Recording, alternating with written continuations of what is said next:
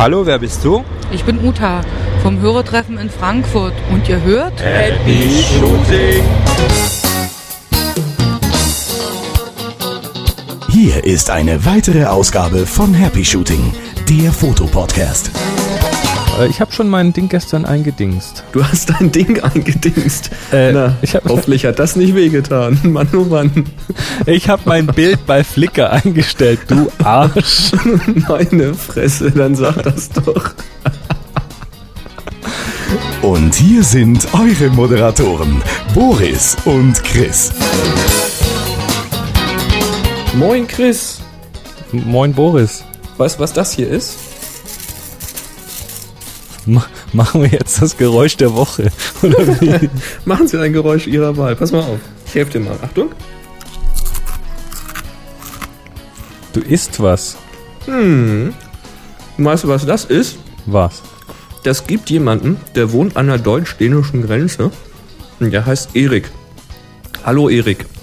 Und Erik, der hat unseren Podcast gehört, in dem ich mal beiläufig gesagt habe, dass Kellogg's die All Bran Cornflakes eingestellt haben. Und weißt du was?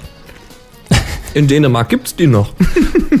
Moment, Und Moment, daher- Moment, Moment, Moment, Moment, halt, halt, ich komm gleich wieder. Augenblick, gleich dran. Ah! Boris, Ja? rat mal, was das hier für ein Geräusch ist. Das ist auch eine Kellogg's Packung. Kellogg's All Bran habe ich am Wochenende für dich in Frankreich gekauft. Nein! Doch. Und ich wollte dich am Workshop damit überraschen, aber ich dachte, das kann ich jetzt nicht zurückhalten. Das ist zu cool. Weil ich war nämlich mit Rebecca in Frankreich einkaufen. Die wohnt ja in Freiburg und das ist dann nicht weit. Und ja, da gab's die. Äh, ich hoffe mal, das sind die richtigen. Also die sind irgendwie so ohne Schnickschnack und so. Ohne Schnickschnack, einfach nur Vollkorn. Ja, wo, wobei es kann sein, dass hier noch ein bisschen süß mit drin ist, so Honig oder sowas. Also das ist irgendwie, aber die sind zumindest nicht irgendwie in Joghurt getränkt oder in Schokolade oder sowas. Das, das ist eklig, sowas, genau. naja, aber ich hier. Ist ja witzig. Ja, super. Habe ich ja schon gleich wieder Nachschub, weil die erste Packung ist schon fast wieder leer. Also, Happy Shooting, der gesündeste Podcast der Welt mal wieder. Genau. Heute mit Viele- Vollkorn. Genau, viele Grüße an alle Hörer, die gerade dran sind. Ja, ähm, ja, wir Hm, sehr sind lecker. hier am über Fotografie reden und mein Deutsch verlässt mich schon wieder. Ja, du bist jetzt sowieso zwei Tage in London, dann darf das auch mal. genau, also wenn wer, wer das jetzt hört am, am Donnerstag oder später, ähm, da ist es dann schon vorbei, weil wir nehmen immer wieder vorher auf. Also ich war in London oder ich werde sein oder ich weiß nicht, also zurück in die Zukunft. Egal. ja, Erzählst du uns dann einfach später von. Wird dann später, ich- vielleicht bringe ich auch noch ein bisschen Soundmaterial mit. Ja, heute wird's, heute dürfen wir nicht viel reden. Heute haben wir ganz viele Interviews und Material und tolle ja, Sachen. Fettmaterial vorbereitet. Ich fange einfach gleich mal an, was euch heute hier so erwartet. Ähm, anfangs habt ihr schon gehört, ein ganz kleines Soundziegen, was wir aus Frankfurt zugeschickt bekommen haben. Da gab es ein Hörertreffen. Vielen, vielen Dank dafür. Mhm. Und ein großes Happy Shooting an alle Frankfurter Teilnehmer. Ja, und dann erwartet euch heute die große Interview-Show, denn wir haben ganz, ganz viele, ganz, ganz klasse Interviews. Ähm, vorweg geht's dann noch einmal ein bisschen um äh, Chris und Boris. Wer ist eigentlich wer und zu welchen Blüten diese Verwirrung führen? Äh, dann hast du ein Interview gemacht mit Rainer Höhnle. Rainer Höhnle, Erf- genau. Ja, der der Erfinder der Disco-Filmreinigung. Genau. Dann ähm, werden wir ein Interview hören mit Anke Jakob. Die ist Mhm. Bundestagsfotografin. Genau, da wird sie uns mal erzählen, wie man das wird. Hm. Dann hast du noch was zum Thema Recht nachzutragen. Ja, da haben wir einen Link gekriegt. Es wird auch noch einen ausführlichen Nachtrag geben. Ähm, da werde ich mich mit Reinhard nochmal zusammensetzen. Was sind noch ein paar ganz interessante Detailfragen gekommen, aber das dann in den nächsten Folgen. Wow. Und dann hast du noch ein Interview mit deinen Profi-Kameraleuten gemacht. Genau, ich hatte so einen Dreh und da habe ich gedacht, jetzt mal ein bisschen Video hier rein. Wir werden zwar nicht zur Videoshow, aber das ist schon mal interessant, wenn wir da ein paar Profis haben, die auch so für, ja, für DSF und was weiß ich wen arbeiten, also so richtige Fernsehprofis, die dann ein bisschen aus dem Nähkästchen plaudern. Das ist bestimmt sehr spannend. Ja, und dann haben wir noch ein bisschen was zu den Aufgaben. Wir haben eine neue Aufgabe für euch. Erzähl noch was kurz zu den Flickr-Gruppen, aber nur ganz kurz. Ja, Und, und du hast uns was von der Cebit mitgebracht. genau. Ich war nämlich auf einer Cebit-Messeparty und habe die Creme de la Creme von äh, Firmen aus aller Welt getroffen sozusagen. Äh, da gibt's aber nur eine ganz, ganz kurze äh, Soundimpression, denn es war ziemlich laut da. So, und bevor wir jetzt ins erste Interview eindringen, eintauchen, da gibt's immer noch Unklarheit, wer ist wer, obwohl wir uns weder ähnlich sehen noch ähm, ja, irgendwie haben doch einen recht unterschiedlichen Geschmack in manchen Dingen. Aber ähm, irgendwie scheinen unsere Stimmen zumindest. Naja, lies doch mal vor, was da, was da, was Ja, da im Blog es- gestanden ist. Genau, ganz frisch. Heute am Dienstag kam ein Eintrag in unserem Blog zur Folge 29, glaube ich. Und da schreibt der Peter, da ich mich auch mit Audioaufnahmen beschäftige, habe ich auch den Chris im Videopodcast von Cube Audio gesehen. Das fand ich klasse. Stimme hat nun ein Gesicht. Ja, aber ist Äh, falsch. Ja, Peter, das Falsche. Also- Denn entweder hast du den Chris im Videopodcast auf Tips from the Top Floor gesehen, dann war das richtig, oder du hast den Boris, also mich, im Videopodcast von Cube Audio gesehen. Ich glaube, das Hm. Ganze kriegen wir nur dann aufgelöst, indem wir mal, oh ja, nee, das sage ich jetzt nicht, sonst wollen die alle einen Videopodcast von uns. Nee, wir müssen mal irgendwann einen Videopodcast machen und uns dann immer gegenseitig ganz deutlich mit Chris und Boris anreden und große Schilder tragen. Ja, so, so wie im Fernsehen. genau. Bei Genau. diesen netten Verkaufsveranstaltungen. Gab's neulich bei Switch auch. Ah, Gut. Katastrophe, Katastrophe in Deutschland. Ja. Dieser Zustand ist nicht mehr tragbar. Chris. So, nachdem ich ähm, am Ende der letzten Folge ja noch ein bisschen was über diesen Disco-Film erzählt habe und den quasi live im Podcast von meinem Sensor abgezogen habe, gibt es Mhm. wahrscheinlich dann doch wieder ein paar Fragezeichen bei den Hörern. Was ist denn das? Also, ähm, ja, da hören wir doch jetzt einfach mal rein. Ich habe nämlich den Erfinder dieser Methode, den Rainer Höhnle, an Land gezogen. Er ist Wissenschaftler und ja, ich denke mal, er weiß schon, was er tut. Hören wir doch mal rein. Ich fahr mal das Band ab. Ja, und jetzt habe ich hier den Rainer Höhnle am, am Skype und das ist der Mensch, der die Disco-Film-Methode erfunden hat. Ja, Rainer, hallo.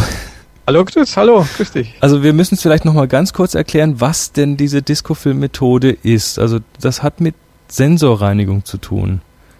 Ja, es ist also was relativ Neuartiges für die Sensorreinigung. Also normalerweise, man verwendet ja alle möglichen äh, Alkohole oder sonstigen Substanzen, um damit irgendwelchen Pads oder Wattebäuschen dann über den Sensor drüber zu wischen. Und, und den Und- Staub am besten einfach nur schön verteilen oder in die Ecke schieben, richtig? Ja, also bei diesen Crop-Sensoren hat man ja noch die Möglichkeit, da ist auch ein bisschen ein Rand da, dass man den Dreck wirklich so in der Ecke platzieren kann. Ja. Aber jetzt da gerade bei diesen Kleinbildsensoren, da ist es wirklich schwierig, weil da wird der Platz gnadenlos ausgenutzt. Da ist einfach kein Platz am Rand, wo ich dann diesen Dreck deponieren könnte. Ja. Und da muss es also irgendeine Methode geben, um dann diesen Staub, diesen Dreck dann auch wirklich direkt aus der Kamera rauszubekommen. Und das macht man eben mit Discofilm. Und diesen Disco-Film, den, den kannte ich noch aus den 70ern von meinem Onkel, wie er damals irgendwie seine Platten damit gereinigt hat, seine alten Vinylschallplatten. Wie um Himmels Willen kommt man auf die Idee, sich dieses klebrige Zeug auf den Sensor zu kleistern? Also ich kannte Discofilm eigentlich überhaupt nicht. Also mit, mit Schallplatten und so habe ich ja überhaupt nichts am Hut.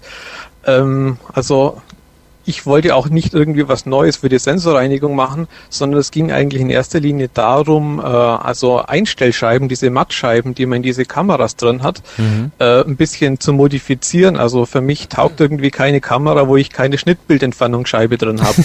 Okay. Und da die alle modifiziert werden müssen, hatte ich also nach was gesucht, womit ich dann also gefahrlos diese Mattscheibe so bearbeiten kann, bis sie bei mir in die Kamera passt.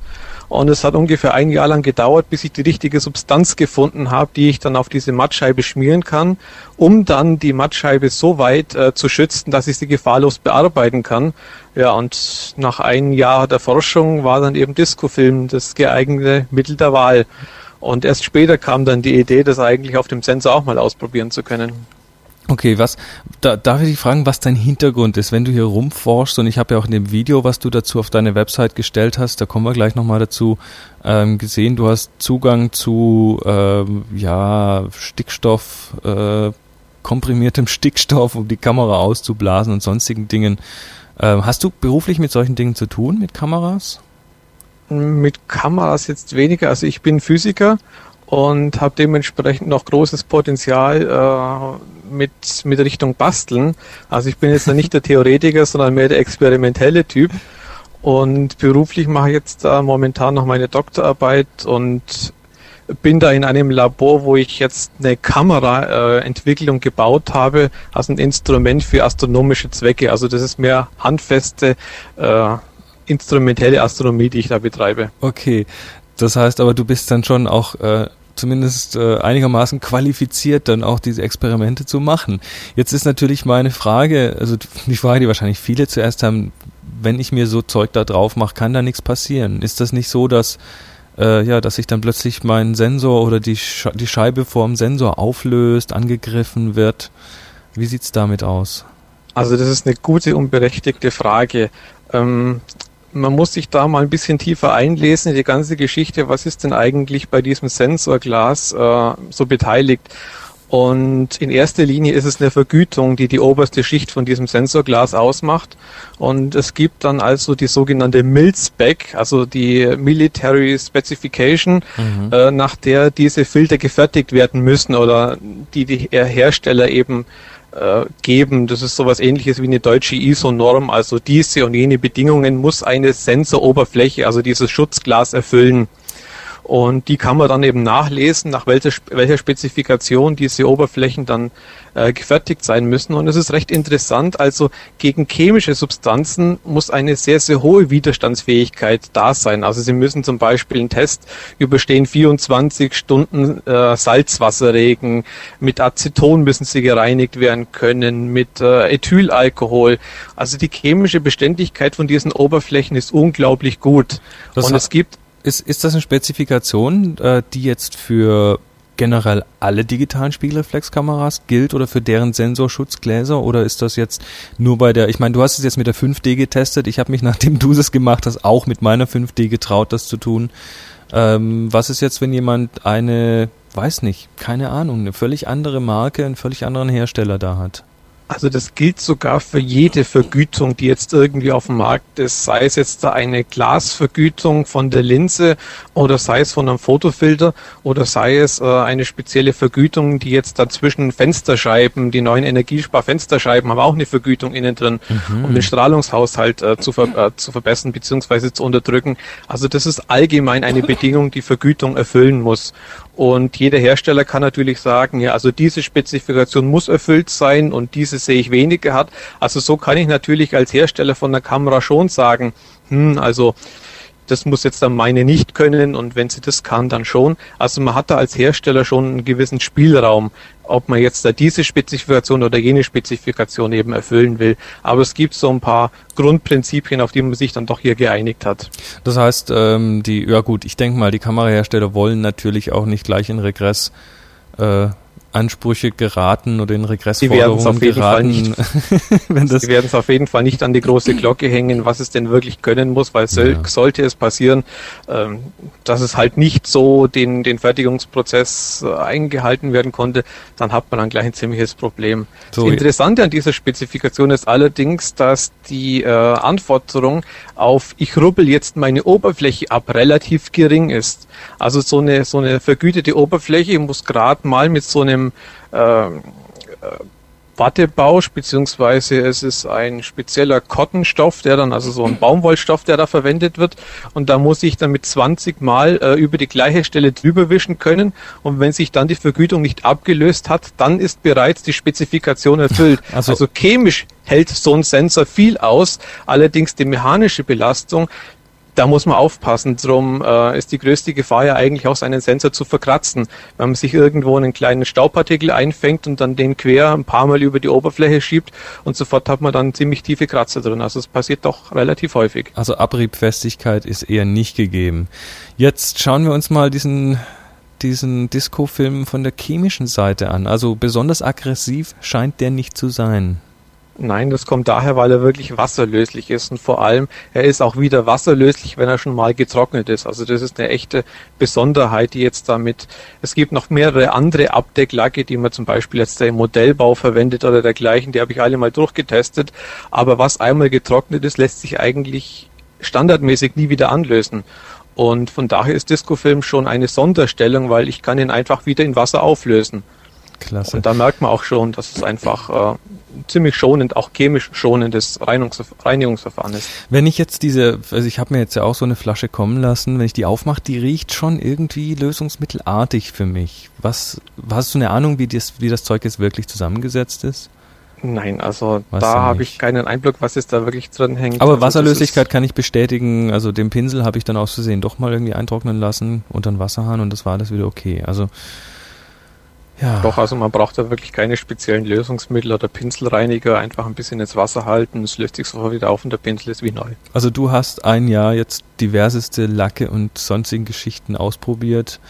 Also die Discofilm-Reinigung mache ich schon seit über eineinhalb Jahren auf dem Sensor. Also da kann ich Ah. bestätigen, da ist nie irgendwas passiert. Also so ganz brandneu ist es bei mir zu Hause dann doch noch nicht. Hast du, hast du die auch auf anderen Kameras dann ausprobiert?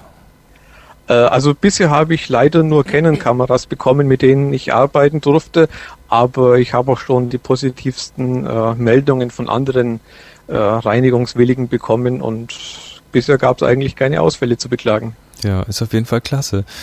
So, jetzt eigentlich, was du jetzt eigentlich machen müsstest, ist, du müsstest dir das jetzt patentieren lassen, diese Methode.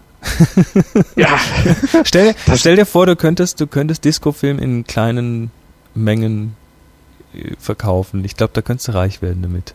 es, es hat durchaus Potenzial, das sehe ich auch so, ja. Also nachdem ich das Ding jetzt das, das erste Mal ausprobiert habe und es extrem erfolgreich war, ich habe den Sensor wirklich, ich habe ich hab wirklich die Kamera bewusst eine, eine gewisse Zeit nicht gereinigt und da waren einige Staubflecken drauf und ja, danach ist alles wieder in Ordnung. Man muss, glaube ich, ein bisschen aufpassen, dass man beim Auftragen nicht das irgendwie ins Kameragehäuse laufen lässt, das Zeug. Ja, also immer aufpassen. Also für, für wirklich extreme Grobmotoriker würde ich diese Reinigungsmethode jetzt nicht vorschlagen. Also man muss dann auch hinterher eine Pinzette sauber führen können, weil man soll mit der Pinzette dann, selbst wenn jetzt der Sensor unter dem Discofilm doch gut geschützt ist, soll man jetzt dann nicht dann mit der Pinzette ausrutschen und dann einmal quer über den Sensor drüber jagen. Also das sind so Sachen, die sollte man dann doch äh, gefälligst unterlassen. Aber jeder, der sich jetzt eine normale Sensorreinigung mit den herkömmlichen Mitteln, sage ich jetzt einmal, zutraut, der kann auch gern mal Discofilm ausprobieren. Also da sehe ich jetzt da keine großen Gefahren. Ja, also ich kann es nur bestätigen, man, man muss sich schon zuerst mal überwinden, das auf den Sensor drauf zu tun, aber wenn man es dann mal vorher irgendwie außerhalb der Kamera ausprobiert hat, auf einem Filter, auf einer CD-ROM, auf irgendeiner Oberfläche, das hat mir dann übrigens auch die, die Sicherheit oder das sichere Gefühl gegeben, dass nichts passiert, nachdem dann die Oberfläche der CD-ROM auch nicht irgendwie angeätzt war, dachte ich mir, nee, also dann kann der Filter auch kein Problem damit haben. Ja, ich bin auch schon sehr experimentierfreudig, aber da bin ich dann auch in der Sicht, der Sicht ein bisschen vorsichtiger, weil äh, es sind doch mit ein paar was- Kosten verbunden. Wollte ich gerade sagen, was kostet denn einen 5D-Sensor austauschen zu lassen? Ich glaube, das will man lieber nicht machen, oder? Zwischen 1200 und 1300 Euro, ja. Inklusive Umbau? Inklusive Umbau, ja. Ui, Allerdings ui, ui. gibt's noch relativ günstig für 120 Euro. Wenn man sich dann selber im Reinraum dann umbaut, dann hat man dann doch wieder ein bisschen Geld gespart. Ja gut, du hast aber auch Zugang zum Reinraum. Den haben die Weißen wahrscheinlich dann doch nicht. Und den sollte man noch haben, weil äh, jede Staubkorn, das dann zwischen Sensoroberfläche und diesem Deckglas eingeschlossen ist, das bekommt man natürlich auch nie wieder raus, das ist klar. Also man muss dann schon sehr, sehr sauber arbeiten, ähm, wenn man dann so ein Sensor Sensorglas tauschen will. Ja. So, jetzt hast du diese Methode vorgestellt auf deiner Website. Ähm, das ist www.gletscherbruch.de. Jawohl, das soll da so eine Sammlung geben, die sich jetzt mit Fotografie, technischer Hinsicht, ein paar Basteltipps und noch so mit später mit ein paar Bildern vom Bergsteigen daneben beschäftigen will. Klasse. Also da findet man die Sensorreinigungsmethode, einmal auf Deutsch, einmal auf Englisch geschrieben. Dann gibt's noch das Video, du hast ein klasse Video dazu gedreht. Das habe ich auch letzte Woche am Montag in, in meinem englischsprachigen Videopodcast in Tips from the Top Floor vorgestellt. Und ja, ich find's genial. Jetzt hoffen wir mal nur, dass das, das, das wird irgendwie einen Boom geben, das wird einen Run geben. Äh, ich möchte, ich, ich stelle mir gerade vor, wie diese Firma, die das Zeug herstellt, jetzt dann langsam irgendwie überrannt wird. Hoffentlich gibt's, wird es noch neu hergestellt oder sind das Altbestände, die da verkauft werden? Also, also es wird neu hergestellt. Also ich habe auch bin auch in Kontakt mit dieser Firma und äh, habe erst heute eine Gratispackung von neuem Disco-Film erhalten. Äh, also du wirst da schon jetzt äh, wahrgenommen. Das ist ja cool. Jawohl, also die waren ganz begeistert, dass jetzt da nicht nur für CDs und irgendwelche äh, Schallplatten dann Disco-Film verwendet wird. Äh, die nächste Anwendung, die ich hatte, neben natürlich äh, Versiegelung von irgendwelchen äh, Einstell- und Mattscheiben oder auch Reinigung von Mattscheiben, äh, man kann es auch wunderbar noch als äh, Lötstoppmaske beim Löten verwenden. Also Nein. die Anwendungsmöglichkeiten, die sind nahezu unbegrenzt. So, und ähm, wenn, wenn du das schon mal gemacht hast mit dem Umbau des, obwohl das Sensorglas von der 5D kann man, glaube ich, sogar noch relativ harmlos selbst umbauen, richtig? Nicht, äh, Quatsch, nicht das Sensorglas, die Mattscheibe. Die Mattscheibe bekommt man noch relativ leicht raus. Also die ist ja auch als zum Wechseln vorgesehen, genau. ja.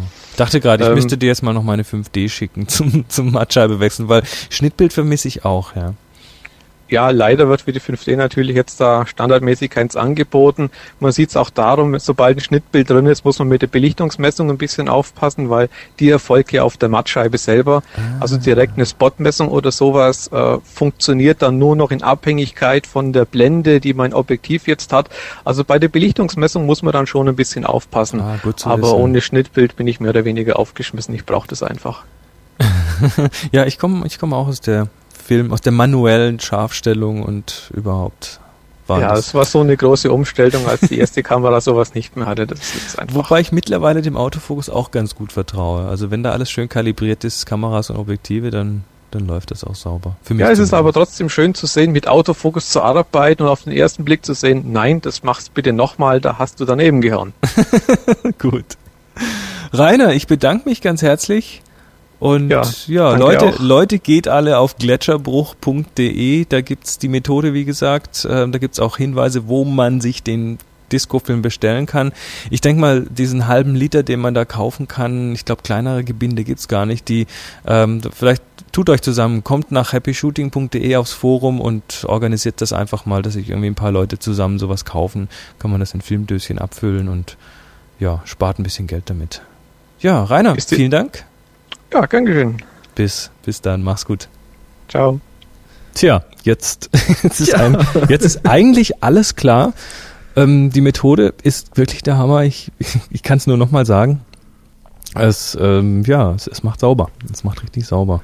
Ja, finde ich ja cool, dass er jetzt irgendwie Kontakt da noch mit denen gekriegt hat und da jetzt irgendwie noch so eine Packung irgendwie geschickt gekriegt hat? Oder? Ja, der, ja, ja gut, ich, ich denke mal, der, der ist jetzt wahrscheinlich ähm, schon auf dem Radar von den Leuten. Also wenn ich jetzt diese, diese Disco-Film-Leute wäre, ich würde jetzt sofort und auf der Stelle anfangen, dieses Zeug auch in kleinere Dosen zu verpacken und das ja, irgendwie für viel Geld zu verkaufen, weil ich habe die schon versucht im Internet zu finden, aber die gibt's nicht, ne?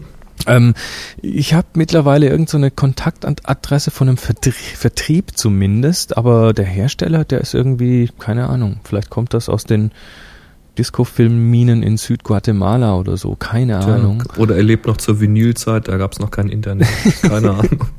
Apropos, Na, da wurscht. gab's noch kein Internet. Mir ist ja eine Sache passiert letzte Woche. Ähm, die mussten wegen mir ein Parkhaus rebooten. Was? ja. Da dachte ich auch, sind wir denn in der Steinzeit oder was?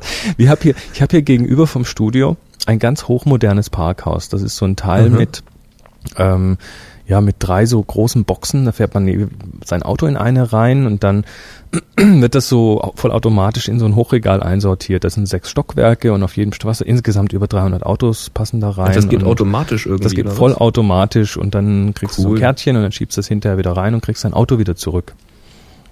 Und ja, da bin ich letzte Woche mal nachts um zwei hier vor dem Parkhaus gestanden mit dem Kumpel und wollte da mein Auto rausholen und dann sagt mir das Ding beim Reinschieben des Kärtchens, Ihr Auto kann nicht ausgelagert werden, der Service ist benachrichtigt. Nachts um zwei. es war arschkalt.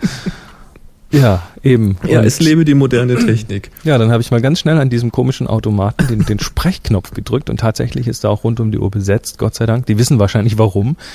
Und ähm, dann hat er mir also gleich jemanden geschickt, der hat dann auch nur 15 Minuten gebraucht, bis er da war und Mhm. ist dann erstmal äh, in den Keller verschwunden und meinte, kam dann wieder hoch nach 10 Minuten und meinte, ja, er muss jetzt mal hoch in den fünften Stock oder so. Der komplette Stock sei offline. Mhm, was?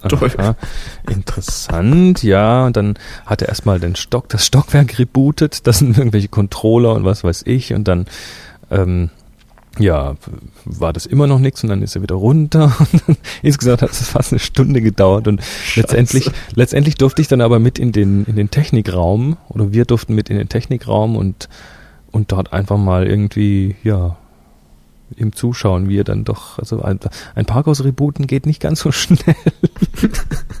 Letztendlich hat dann du alles wieder Scheiße. funktioniert. Ich konnte dann auch zusehen am Bildschirm, wie mein Auto ausgelagert wird und so weiter.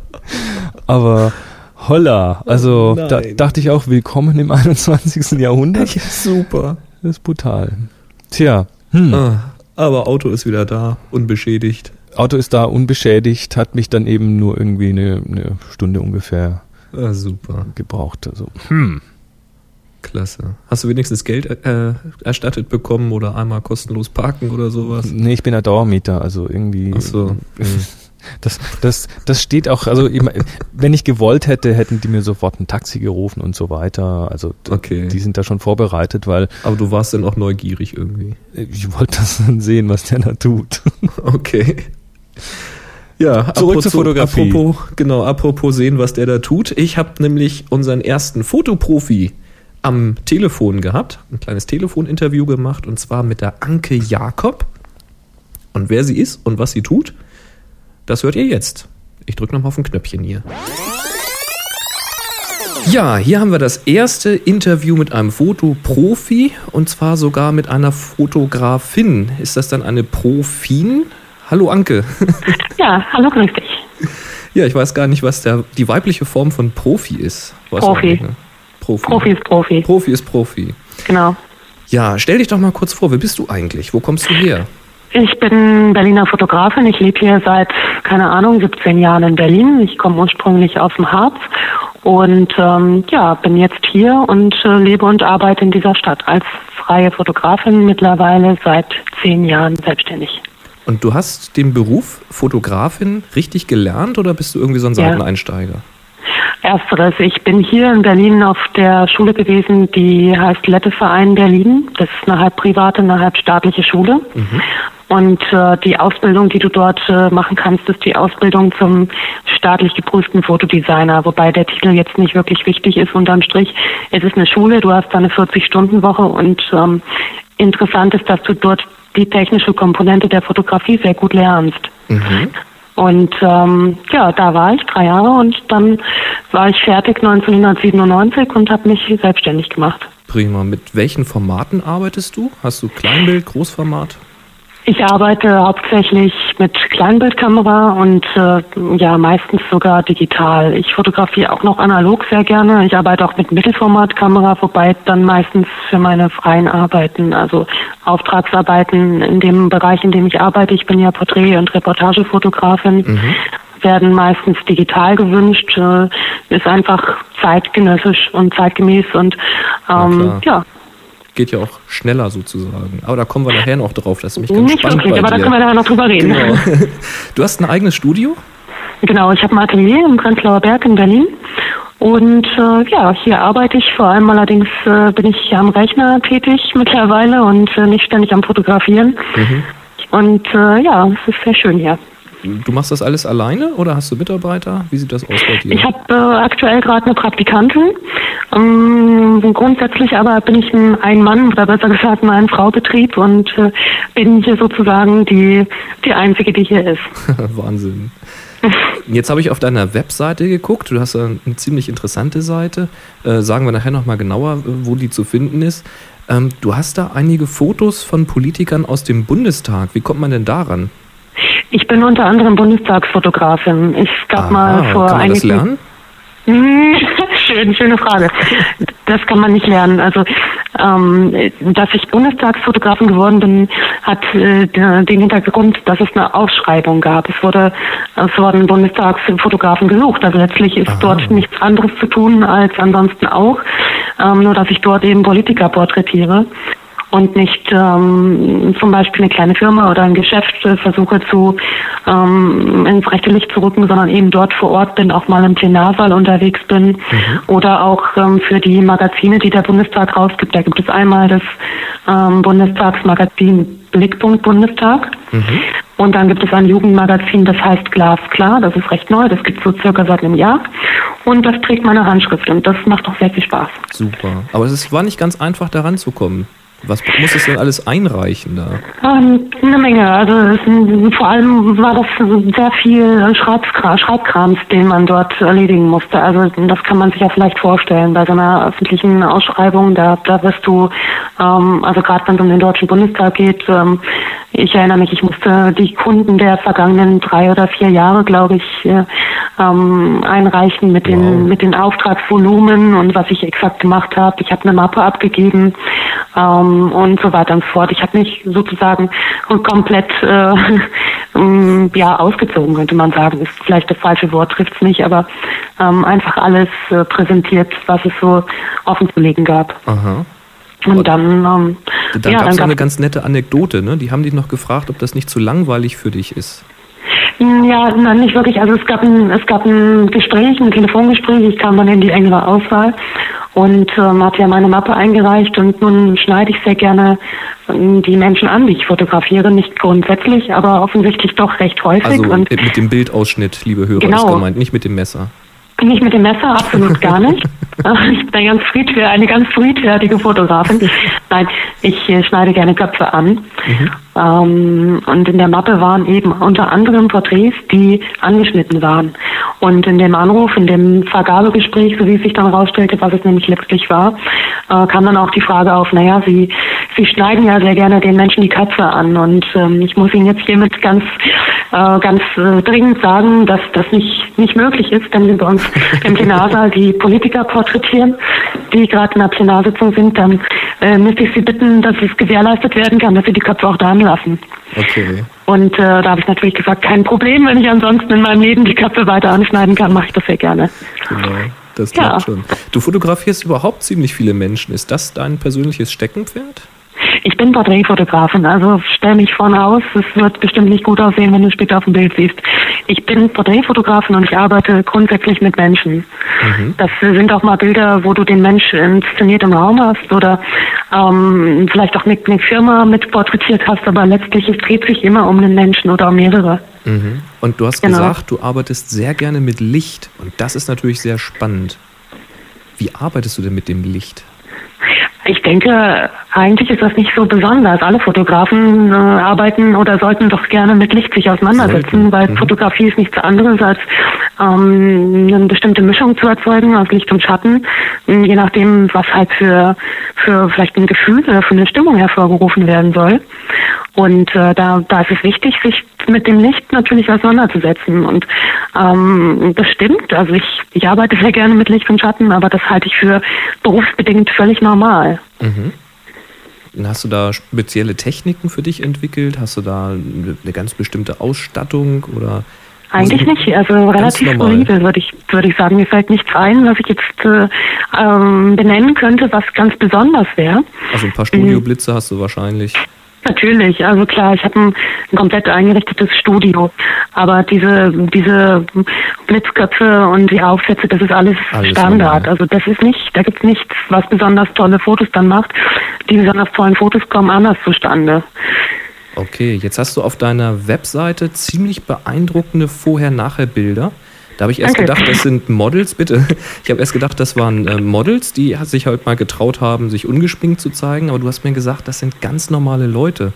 Äh, wie schaffst du es jetzt, dass da solche, ja, ich sag wirklich großartigen Bilder hinterher bei rauskommen? Ich habe eine gute Visagistin. Das mhm. ist das eine Geheimnis. Das äh, ist eine Frau, mit der ich auch schon seit einigen Jahren zusammenarbeite. Die Martina Hoffmann, auch eine Berliner Visagistin, mhm. die das einfach ihr Handwerk ebenfalls gut beherrscht. Und ähm, du kannst eine Menge natürlich machen mit einem Make-up, was passt, was zu dem Typen passt, zu dem Typ mhm. Mensch passt und äh, das untermauert, was du sowieso vorhast, auf dem Foto rüberzubringen. Bei dem einen Mädel sind zum Beispiel die Augen sind bombastisch. Bei welchem denn? Das ist, glaube ich, das zweite Bild gewesen, wo sie so direkt in die Kamera guckt. Ja, ja wie gesagt, das, das ist dann noch eine, ein zweites Kunsthandwerk, was damit reinspielt, eben das der Visagistin. Mhm. Aber das ist es nicht ausschließlich natürlich. Das, ähm, das ist dann ein weiteres ein schönes Detail, was unterstützend wirkt. Ähm, ganz entscheidend ist, dass du jemanden vor dir hast, der mitarbeitet, der, der ein eigenes Interesse hat, ein großes Interesse hat und haben muss, ähm, dass diese Arbeit in diese eine Richtung geht und richtig gut wird. Mhm. Ist eine bestimmte Begabung jetzt erforderlich? Von den Menschen? Ja. Oder es gibt schon Leute, die, die begabt sind. so ein bisschen was? zurecht? Naja, es ist, äh, es ist schon so, dass es Menschen gibt, die, die da einfach spielerischer rangehen als andere, sagen wir es mal so. Und denen es auch leichter fällt, sich zu probieren, mhm. ohne dass sie das ja gleichzeitig sehen, weil, weil letztlich der, der dir gegenübersteht, ist immer nur der Fotograf und kein Spiegel. Mhm. Also es ist, ähm, es erfordert schon von den Menschen, ähm, die Kontrolle abzugeben und sich darauf zu verlassen, dass der, also in dem Fall, dass ich äh, dann da schon was draus mache, auch was, was zum Schluss auch einfach schön ist. Okay. Und ähm, da ist nicht jeder gleich schnell dazu in der Lage oder auch gleich gleich gut, das ist völlig klar.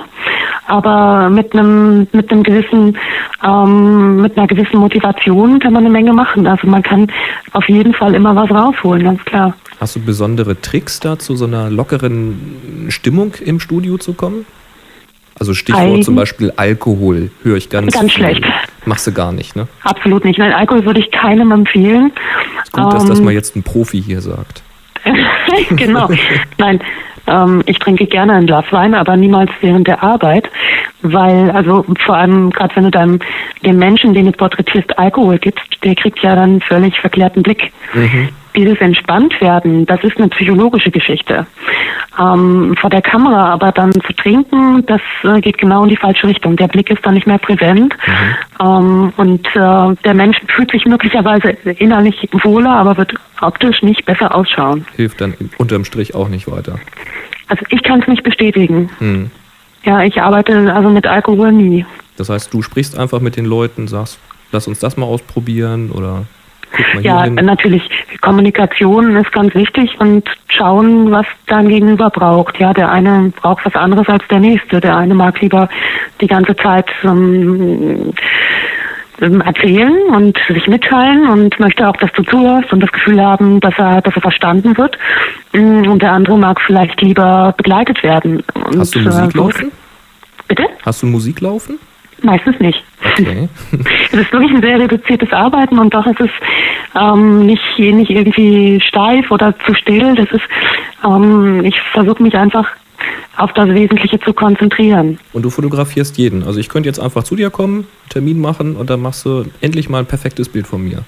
Perfekt kann ich so nicht, äh, kann ich so nicht äh, sagen. das kannst nur du beurteilen zum Schluss. Aber wir könnten natürlich, du als ganz normaler Mensch, kannst mich als ebenfalls ganz normalen Menschen anrufen mhm. und ähm, wir würden dann einen Termin ausmachen, um uns hier zusammenzusetzen und äh, ja Möglichkeiten besprechen, Konditionen natürlich auch besprechen und äh, dann uns treffen zum Arbeiten natürlich. Und du wärst dann auch gut vorbereitet, du wüsstest, was du mitbringen könntest. Ich hätte dich vorher schon mal gesehen mhm. und könnte dir dann auch sagen, was mir so einfällt, was man so machen kann und so weiter. Na, spitze. Jetzt hast du mir aber gesagt, dass man als Fotografin doch eher einen harten Job hat. Man stellt sich das immer so locker, leicht, künstlerisch vor, aber man fotografiert gar nicht so viel. Was machst du einen Tag über? Mm, okay, also natürlich, was heißt harter Job? Ich äh, kann, ich kann nur bestätigen, dass es, dass es keine ähm, spaßige Geschichte ist, mit der man schnell viel Geld verdient äh, und ähm, einfach sich toll fühlt, wenn man Fotograf ist oder so. Das ist, das, das ist natürlich Quatsch. Ähm, es ist ein, es ist ein Beruf, der von dir erfordert, dass du eben wie in anderen künstlerischen Berufen auch ständig äh, selbst und auch ständig äh, dabei bist, äh, mhm. akquirierst, was das Zeug hält, ähm, einfach dich kümmerst, dass was passiert. Es passiert von alleine meistens nichts. Es kommt keiner und sagt, wir haben auf Sie gewartet, kommen Sie mal her. Nein, leider nicht. das wäre ja so schön. Das, das wäre toll, aber nein, so funktioniert es natürlich nicht. Es ist schon so, dass ich merke, jetzt ich mache das schon zehn Jahre mittlerweile. Am Anfang gab es natürlich äh, wirklich niemanden, da gibt es da erstmal keinen, der von dir weiß. Nach Mhm. zehn Jahren ist das natürlich anders, weil es gibt äh, Kunden, die, die dann immer wieder auf dich zukommen. Es ist Und das ist aber hauptsächlich Mund-zu-Mund-Propaganda wahrscheinlich dann. Ne? Natürlich. Hm. Aber das, das entwickelt sich sehr langsam. Es ist anders, wenn du meinetwegen Kosmetikerin bist oder so oder Kosmetiker. Da kommen die Leute halt alle drei Wochen wieder, weil sie sich vielleicht ihre Nägel machen lassen müssen. Mhm. Ne? Das ist beim Fotografen was völlig anderes, weil der einmal tolle Bilder hat. Der kommt so schnell nicht wieder. Mhm, verstehe. Ne? Das ist leider das Problem. Ja, blöder Job. Genau. ja, jetzt hast du aber neben deinen Porträts äh, einige echt interessante Projekte am Laufen. Mhm. Ähm, erzähl mal was darüber. Du machst gerne so langwierige Sachen. Ne?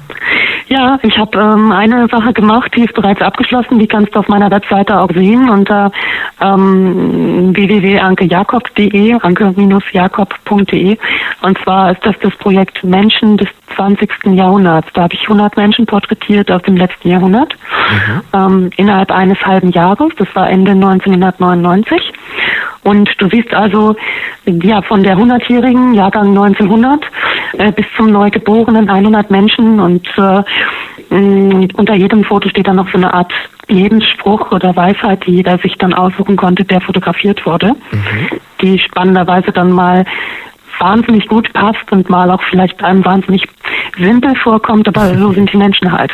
Ja, klar. Das ist äh, die alte, oder was heißt die alte? Das ist die eine Arbeit, die eben auch zu sehen ist auf meiner Webseite. Aber das Mhm. war dir noch nicht langwierig genug, ne? Eigentlich schon. also aktuell, aktuell arbeite ich an einem Projekt, das heißt Lebenslinien. Ja. Und da porträtiere ich seit äh, nunmehr fünf Jahren äh, 30 Personen.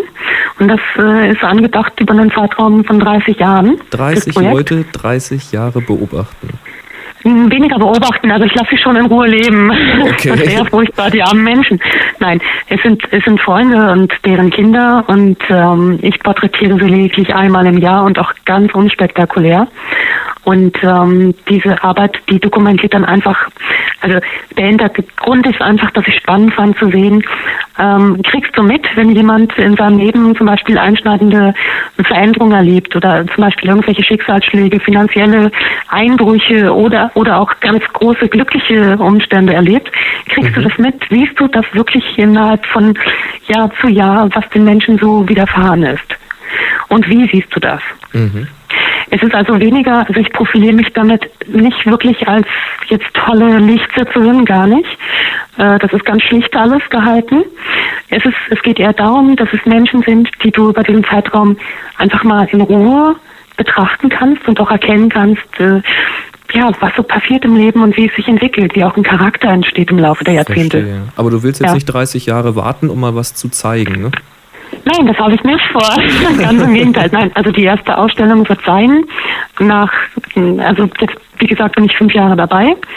Es wird schätzungsweise übernächstes Jahr eine Vorpräsentation geben, also nach sieben Jahren. Ähm, wo, wo gerne alle, die möchten, sich auch in meinen Verteiler aufnehmen lassen können über meine Webseite, damit sie dann eingeladen werden. Ähm, Das diese werde ich dann gleich mal machen. Da wollen wir natürlich dabei sein. ja, schön. Also diese Präsentation wird es geben in Berlin. Und dann nach zehn Jahren, also in weiteren fünf Jahren, wird es die erste große Ausstellung geben.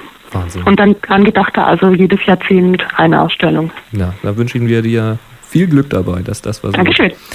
Ähm, jetzt hast du vorhin schon erwähnt, ähm, du machst analog und digital.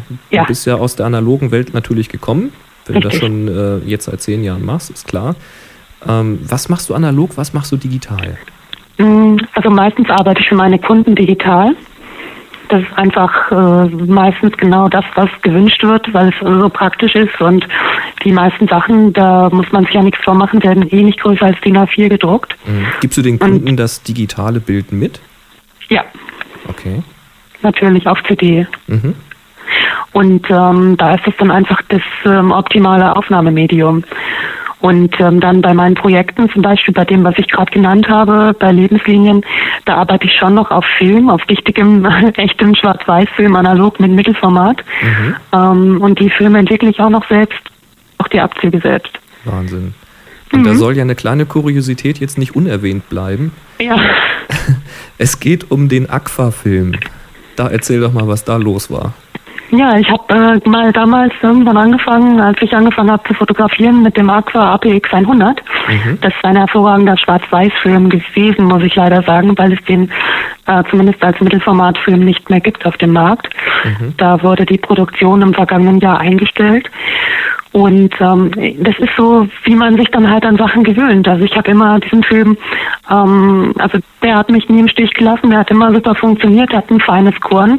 Man kennt und, ihn ja auch ähm, irgendwann, wie er reagiert, ne?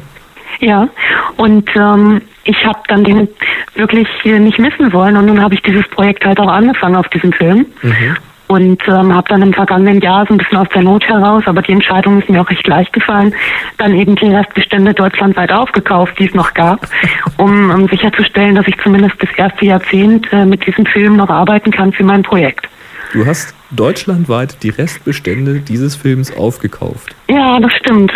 so viele waren es aber nicht mehr. Also es sind jetzt schon ein paar Kühlschränke oder besser gesagt Tiefkühltruhen meiner Freunde gefüllt damit. Ah, und da ist sonst nichts mehr kam, drin. Kam dann Kleintransporter an und hat das geliefert? Oder?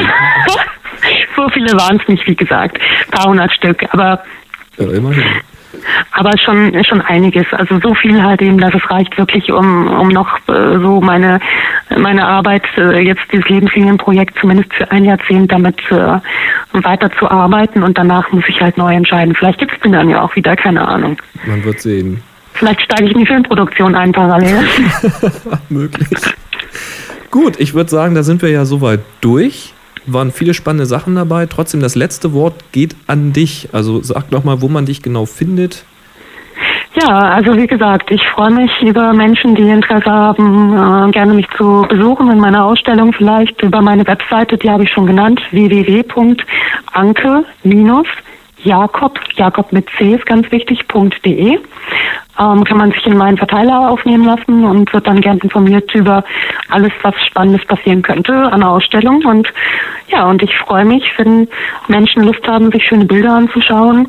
Demnächst wird es auf meiner Webseite auch noch eine eine Veränderung geben, die ich nicht unerwähnt lassen möchte. Dieses Projekt Menschen des 20. Jahrhunderts, was zu sehen ist auf der Seite, ähm, wird demnächst noch als eine Art Tonbildshow zu sehen sein. Also ich habe jemanden, der gerade eine musikalische Untermalung für diese 100 Bilder ähm, selbst äh, schreibt und, ähm, und musikalisch eben mm, herstellt für mich und das wird es dann zu sehen geben. Und ich glaube, das wird wunderschön.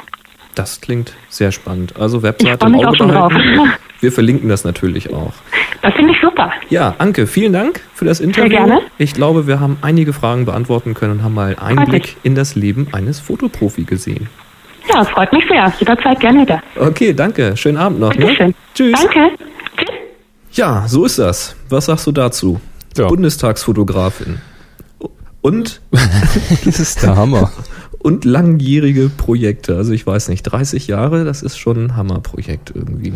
Ja gut, die, die, die, kennt man ja, die Projekte. Also die, die sieht man ja zum Teil, diese Bilder. Also ähm, ich erinnere mich an, an dieses äh, Bilderreihe von, ich glaube, war es Gerhard Schröder, seit irgendwann in den 70ern jedes Jahr. Mhm. Das war sehr interessant. Na, ich bin mal sehr gespannt, was bei rauskommt. Wenigstens hat sie noch genügend Filmmaterial sich besorgen können. ja, wird schon irgendwie passen. Übrigens, sie hat mir gesagt, ähm, dass sie hofft, dass jetzt diese Woche, wenn wir dieses Interview ausstrahlen, die Webseite schon überarbeitet ist und die Menschen des 20. Jahrhunderts, also ähm, ihr erstes Projekt, schon vertont online ist. Also guckt einfach mal drauf, www.anke-jakob jakob.de, Jakob mit einem C. Den Link findet ihr auch in den Show Notes. Ähm, könnte sein, dass es schon vertont ist, wenn das hier online kommt. Vertont heißt aber nicht, dass sie dann irgendwie da einen Podcast draus macht, oder? Nee, nee, sondern mit äh, Musik entsprechend aus den jeweiligen äh, Zeiten. Cool. Also so, so ein bisschen stimmungsvoll das Ganze. Cool, cool.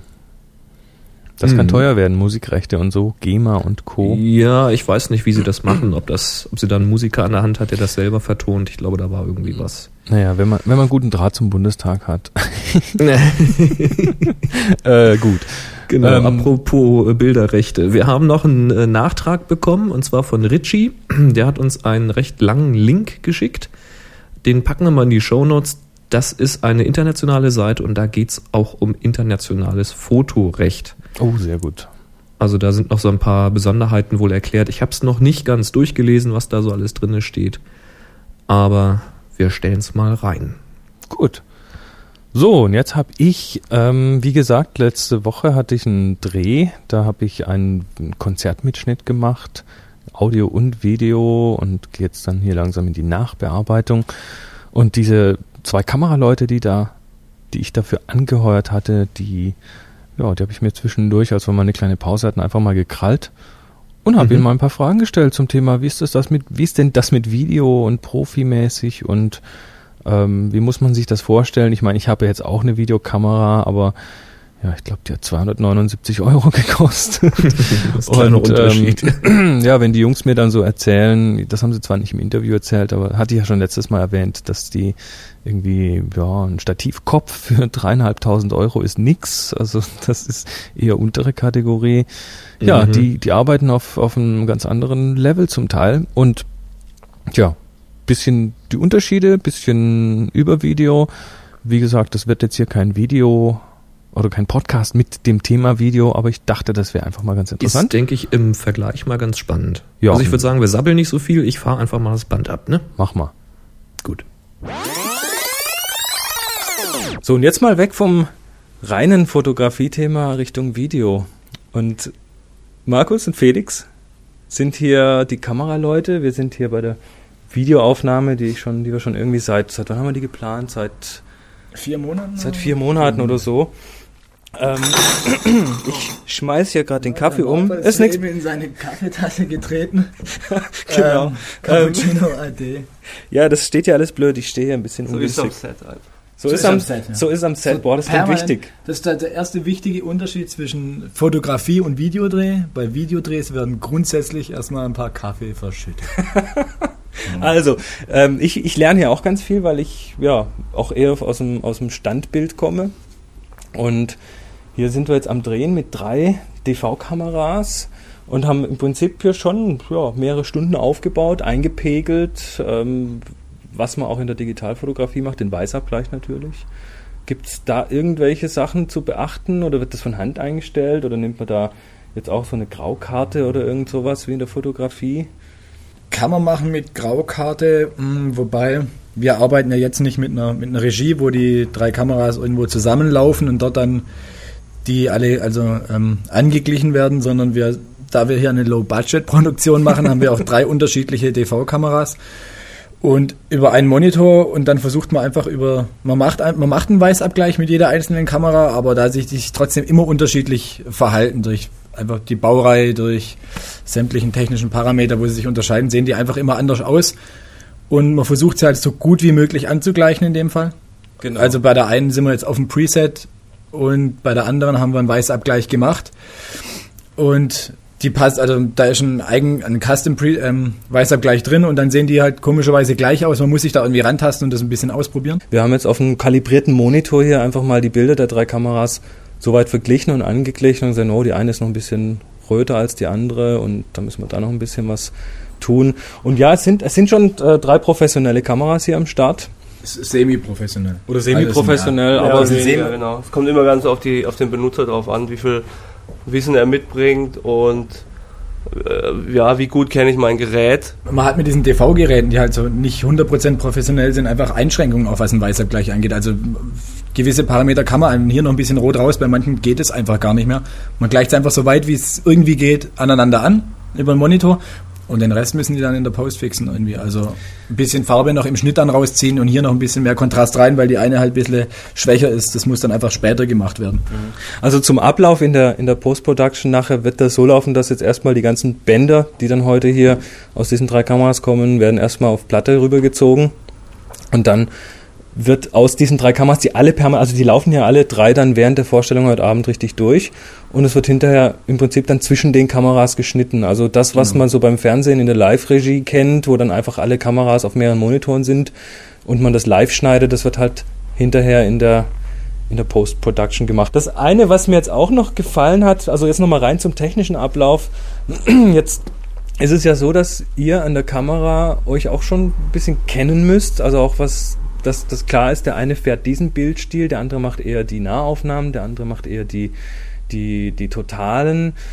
Oder die, kannte ich zum Beispiel den Begriff, den habe ich zwar schon mal gehört, aber was, was ist eine amerikanische? Also eine amerikanische ist äh, quasi ab der Hüfte, also Kopf bis äh, Hüfte. Das nennt man Das amerikanische. nennt man amerikanische. Das bei uns, also im, im, im Deutschen heißt eigentlich, ist eigentlich eine, ja, eine Halbtotale. halbtotale eigentlich. Äh, wie gesagt, viele sagen amerikanische. Das kommt äh, aus den Western-Zeiten, äh, wo quasi dieser klassische Hüftschuss, ja, wie der, Pis- die Pistole Ah, ähm, aus dem Halfter gezogen wird. Daher kommt es. ah ja. Genau. Cool. Ja, und was wir jetzt vorhin schon gemacht haben, wir haben im Prinzip jetzt hier mit dem Christoph Altmann, mit dem Künstler, haben wir mal das äh, ganze Programm durchgegangen und haben uns einfach mal die einzelnen Stücke angeschaut, ob es da einzelne Teile gibt, die man jetzt schon mal im Vorweg schießen kann, um sie nachher als ja, für Zwischenschnitte zu verwenden. Also zum Beispiel mal wirklich ein Close-up auf eine Hand oder eine bestimmte Bewegung, die man einfach nochmal rausziehen kann, auch als Notmaterial, falls jetzt doch Falls wir zufällig ja mal was verkacken während dem Drehen. Ja, Genau. irgendwie so eine super close Rennfahrt machen und mit der Schärfe dann das mal nicht passt. Was ja, nee, durchaus, was- was was ja natürlich- durchaus nicht vorkommt natürlich, aber wenn, dann hat man einfach ein bisschen Material zum Zwischenschneiden und was ist auch, weil wir halt auch nur mit zwei Kameras hier arbeiten, zwei bewegten in einer festen, stressfreier macht nachher, dass man sich halt Ja, auf ja. zwei Einstellungsgrößen konzentrieren kann. Ich meine, was, was immer passieren kann, ist, dass ihr zum Beispiel gleichzeitig ähm, einen Schwenk macht zwischen einer, zwischen der Hand und dem Gesicht oder sowas. Oder von dem Künstler aufs Publikum rüber, was Ja. nachher, was nachher dann eben nicht mehr so gut verwertbar ist. Also auch dafür braucht man dann dieses Man Zwischenmaterial. kann sich dadurch immer ganz gut retten. ja. denke ich, wenn eben, wie du es gerade gesagt hast, äh, beide mal zufällig das Gleiche haben und wir jetzt in dem Fall nicht die Möglichkeit haben, äh, immer zu gucken, was der andere gerade jetzt dreht, ja, das, äh, dann ist das, glaube ich, Wobei wir ja heute jetzt hier die Möglichkeit haben, muss man sagen. Wir haben hier, einen- ich habe einen Monitor Genau. und ich, se- ich sehe, was du tust, Mann. Wir haben jetzt, wir haben jetzt also von der, von der Kamera von Felix geht ein Kabel rüber zu Markus und der hat einen, ja, schön kalibrierten, was ist ein Sony-Monitor da stehen, der das Bild von Felix Kamera zeigt. Also Genau. Markus weiß immer genau, was Felix tut. Ich sehe, wenn er zoomt, dass ich jetzt vielleicht nicht gerade eine, eine Zoomfahrt machen sollte, irgendwie das. Ähm, zum Thema Licht. Und das ist zentral. Also wir haben auch eine relativ lange Zeit hier noch verbracht, um, um das Licht auf der Bühne so zu machen, dass es auch wirklich nachher gut aussieht, dass es nicht irgendwelche Ecken gibt, die heißer sind oder heller sind als andere Ecken. Und ähm, da gab es noch das, das Thema Spitzlichter. Ähm, in der Studiofotografie kennt man das auch, die sogenannten Hairlights, die ja im Prinzip noch so, einen- so einen Glanz auf die Haare geben. Ähm, macht man im, beim Filmen auch so, oder? Ja, im Idealfall. Also wenn ich jetzt ein klassisches Interview mache, mache ich eigentlich immer eine, eine Führung und eine Spitze, eine Aufhellung, je nachdem, wie, wie ich es haben will, wobei das dann immer relativ platt aussieht, wenn man jetzt die, das Gesicht komplett jetzt richtig fett ausleuchtet. Das liegt dann natürlich im, äh, im Ermessen des Kameramanns oder je nachdem, wie viel Zeit man hat, ob man auch wirklich Zeit hat, schnell was einzuleuchten.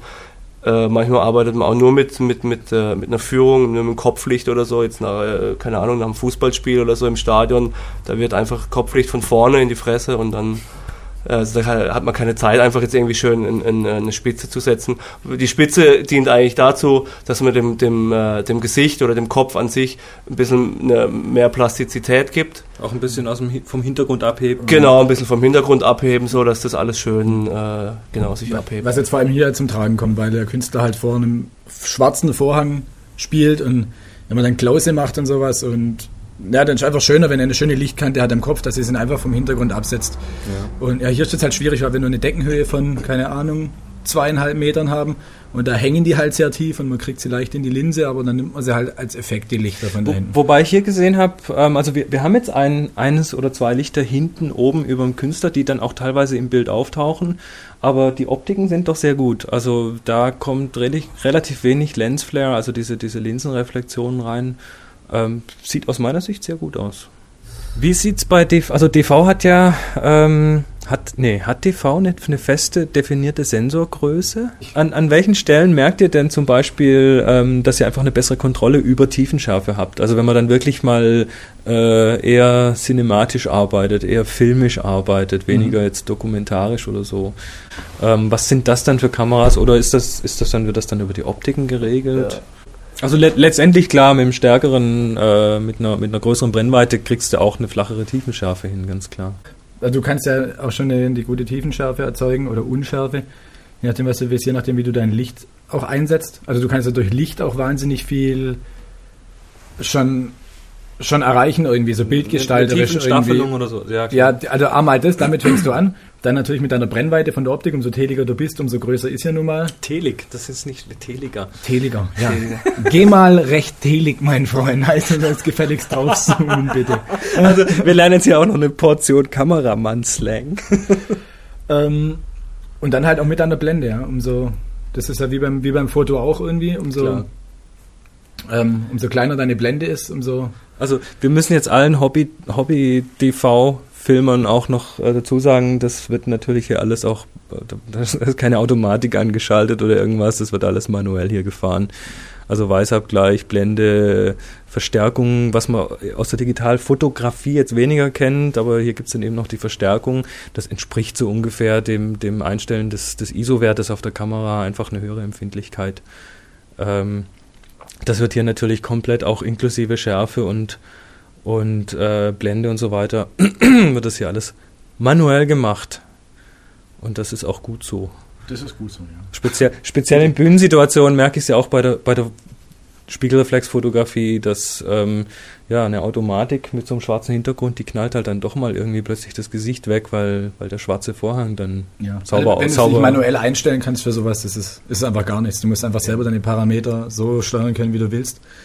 Manchmal benutzt du solche Sachen ja auch als Effekt, klar, dass es dann klar. irgendwo ausbrennt oder dass du es bewusst in Kauf nimmst oder sowas. Oder gerade mit diesen Lampen, wenn wir hier Gegenlichtlampen im Hintergrund haben, da würde natürlich. Die sind weiß. ja, und ja. du musst halt trotzdem das Gesicht hell kriegen und kannst dem trotzdem nicht irgendwie 2500 Watt ins Gesicht reinknallen, dass es sich ausgleicht mit der Lampe, die von hinten reinscheint. Da musst du halt in Kauf nehmen, dass es hinten ausbrennt und musst halt manuell deine Blende natürlich betätigen können irgendwie. Ja, und zum Nachbearbeiten vielleicht ein paar Worte. Also wenn ich dann mit den ja, drei Kameras mal drei Stunden Band, also neun Bänder, wenn ich mit denen zu Hause bin, die alle importiert habe, dann wird der Sound noch parallel bearbeitet und dann geht es ums Synchronisieren zwischen Sound und Kameras. Also nee, erstmal erstmal ums Synchronisieren zwischen den Kameras. Das wird das erste Ding, weil die laufen natürlich jetzt nicht irgendwie gekoppelt über Timecode, ähm, sondern möglich, leider halt nicht möglich. Das, das ist eben bei denen nicht möglich, genau. Also die haben einfach keine Möglichkeit, äh, die zu synchronisieren. Das heißt, ich muss dann schauen, die werden wahrscheinlich nach einer gewissen Zeit ein bisschen auseinanderlaufen, ähm, weil die eine kleinen Tick schneller ist als die andere beim Aufnehmen das sind minimale Unterschiede. Und dann muss das noch synchronisiert werden mit dem Sound, weil der könnte dann auch nochmal weglaufen. Also da muss man dann mit Korrekturschnitten einfach immer wieder das Ding quasi zurück an Land holen. Ähm, was, was wird denn so im Profibereich eingesetzt für, für Filmschnitt? Was gibt es da für Systeme? Was benutzt ihr denn so? Wir schneiden bei uns hauptsächlich mit Avid. Avid. Avid Media Composer, ja. Ist das so ein Standard? Also Avid, Avid, ist schon sehr weit verbreitet, würde ich sagen. Ich meine, klar, es gibt viele Sender. Gibt Final Cut äh, gibt es noch für, für Mac. Äh, dann gibt es. Dann gibt's äh, Blue und Silver, ich glaube, von, ja, von Fast oder so. Pinnacle gibt es auch noch eine Pro-Version und so.